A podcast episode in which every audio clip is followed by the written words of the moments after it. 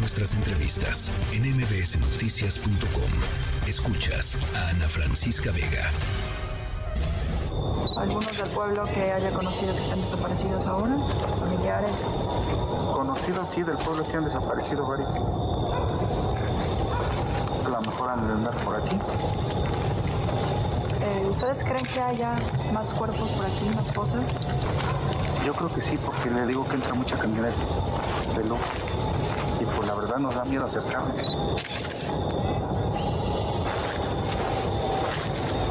Nosotros nos acercábamos porque venía gente armada. ¿Y le avisaron a las autoridades? Sí les avisamos, pero la verdad no nos hicieron caso. Y ocurrimos con ustedes porque sabemos que andan buscando cuerpos. Y por eso estamos aquí. Muchos perros andábamos viendo. Y eso fue lo que les llamó la atención de los perros. Sí, y cuando venimos por acá, vimos que la tierra estaba muy blanda. Bueno, pues eh, estábamos escuchando parte de una de las eh, cápsulas, uno de los mini documentales que está presentando eh, la organización Propuesta Cívica y se los platicaba hace ratito. Eh, el tema de los eh, asesinatos de periodistas en nuestro país, México, pues uno de los peores países, el peor país eh, para ejercer la profesión de periodismo eh, si- sin, sin estar en guerra, en la mayor cantidad de, eh, de periodistas asesinados en nuestro país con una tasa de más del 95% de, de impunidad. Se mata a los periodistas porque pueden matar a los periodistas. Eh, y, y lo preguntábamos hace ratito, ¿qué pasa con sus historias? ¿Qué pasa con sus reportajes? ¿Qué pasa con su trabajo de vida? Eh, hay muchísimas zonas que se han quedado pues en silencio, sin el reportero, sin el periodista que arriesgaba literalmente el pellejo por llevar la información eh, a, las, a las personas. Y Propuesta Cívica se propuso eh, no dejar de lado estas, estas historias y traerlas a, pues a, a- nuestra vista, a nuestros oídos y, regresarnos, digamos, ese pequeñito, eh, pues ese pequeñito grano de arena que estaba poniendo ese periodista en particular en cierta región del país para llevar eh, información a la gente que lo necesita. Sara Mendiola, directora ejecutiva de Propuesta Cívica, gracias por venir, gracias por platicar con nosotros y gracias por siempre ser tan creativos al presentar eh, pues este, este tipo de, de proyectos. Gracias. Muchas gracias, Ana. Gracias por el espacio y pues la empatía para darle difusión a este trabajo que busca revelar por qué se asesinan periodistas en este país. Y se asesinan porque se pueden asesinar, ¿no? Ese es el, ese es eh, la, la- la tragedia de, de este tema. Lamentablemente no existe en nuestro país un costo de justicia para los agresores, para los asesinos. Como bien lo dice, somos el primer país a nivel mundial en asesinar periodistas por ejercicio de su labor y lamentablemente ya en 2023 también nos han identificado como el primer país a nivel mundial en el que más periodistas hay desaparecidos. Y ahí sí la impunidad es del 100%. Platícanos eh, qué- qué se le ocurrió a Propuesta Cívica y, qué es lo que están presentando. Son tres, eh, son tres cortos, ¿no? Son tres cortos. Sí, esta, esta campaña con la que ahora lanza Propuesta Cívica que abarcará este último mes de 2023 y continuará en 2024 es una campaña que hemos llamado Historias que sobreviven. Eh, está conformada por tres cortometrajes, cada uno de ellos busca revelar eh, la historia periodística que estaban documentando, lo que estaban investigando al momento de ser agredidos y también busca revelar o, o transmitir el último momento de vida que tuvieron ellos, la escena, la escena en que fueron asesinados. Es una campaña que buscó cuidar muchísimo el elemento de violencia.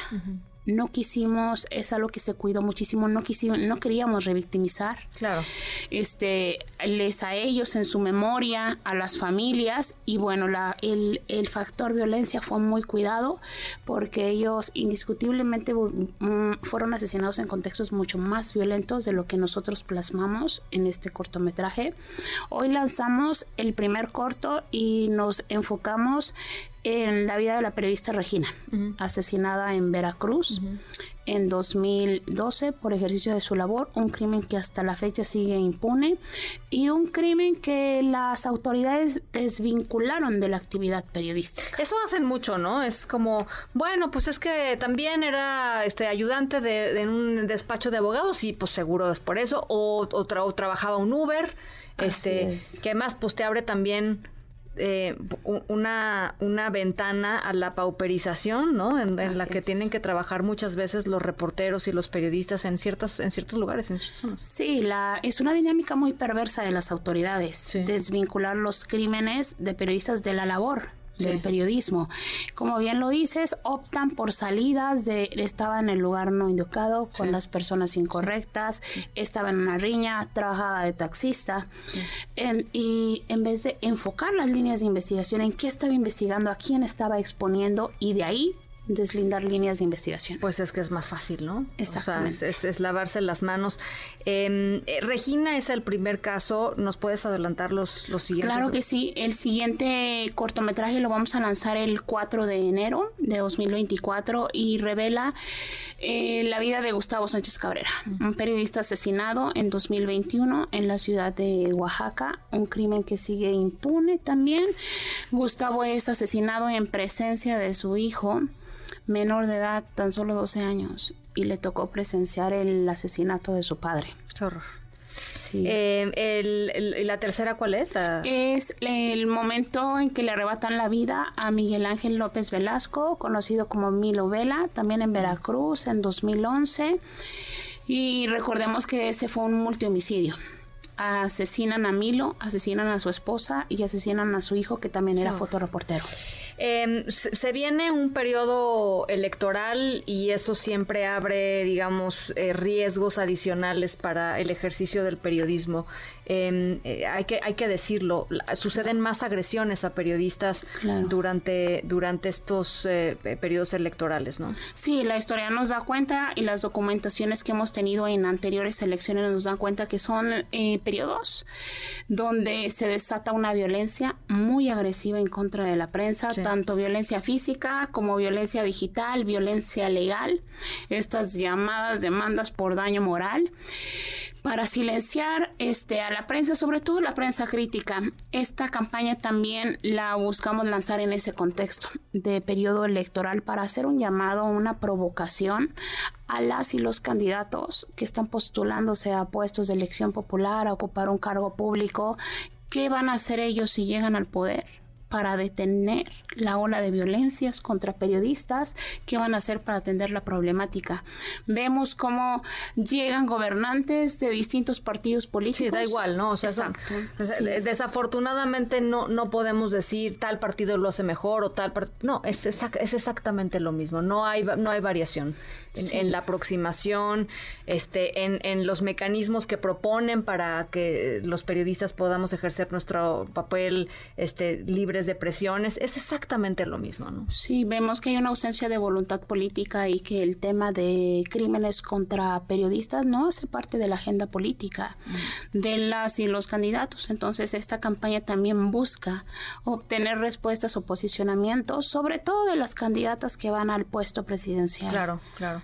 Oye, y eh, a ver, que si la gente que nos está escuchando quiere ver estos, estos eh, pequeños cortos, ¿en dónde los van a poder encontrar? Los van a poder encontrar en, la, en el sitio de Propuesta Cívica, www.propuestacívica.org.mx, en nuestras redes sociales, tanto de Facebook como de Instagram, nos pueden encontrar como Propuesta Cívica y también en el canal de YouTube Propuesta Cívica. Ahí van a encontrar el video descargable. Este primer corto lo hemos nombrado La Chaparrita, así es como este le, decían a Regina de, cariño.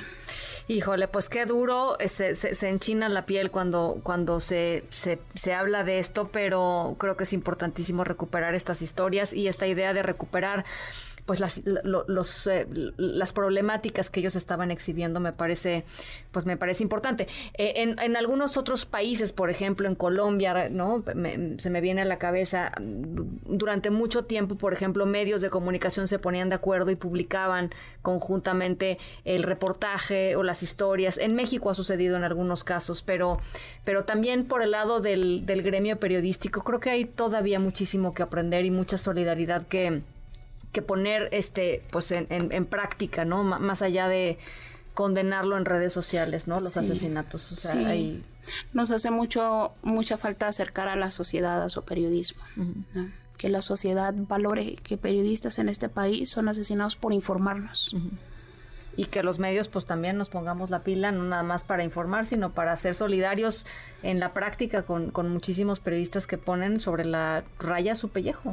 Exactamente, porque en las regiones del país el periodismo está solo, está abandonado, está entre la espada y la pared, ejerciendo un periodismo, tratando de seguir generando periodismo. Bueno, pues ahí está. Voy a ver la chaparrita inmediatamente, lo voy a bajar. Este, gracias Sara por, eh, por visitarnos y, vamos a estar subiendo los, eh, las ligas de los documentales de los de los cortos a redes sociales para que para que más gente pueda acceder a ellos. Y yo te agradezco mucho. Les deseo de veras todo el éxito del mundo en esta en esta en esta particular campaña. Muchas gracias por el espacio. Sara Mandiola, de directora ejecutiva de Propuesta Cívica. MBS Noticias.